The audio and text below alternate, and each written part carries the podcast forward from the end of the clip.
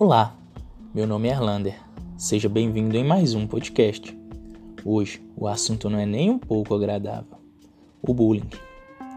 Qual o motivo para praticar um ato tão agressivo? Hoje em dia, cerca de 40% dos estudantes sofreram ou conhecem alguém vítima dessa violência. Na maioria das vezes, o bullying começa em uma simples brincadeira, um apelido ou até mesmo em um olhar diferente. O bullying é uma maneira de intimidar. Os praticantes não perdem uma oportunidade, seja porque você usa óculos, seja porque você é alto ou baixo, gordo ou magro, ou até uma qualidade sua mesmo. Tudo vira motivo de piada. As pessoas que praticam esse tipo de violência com certeza têm que sofrer algum tipo de punição.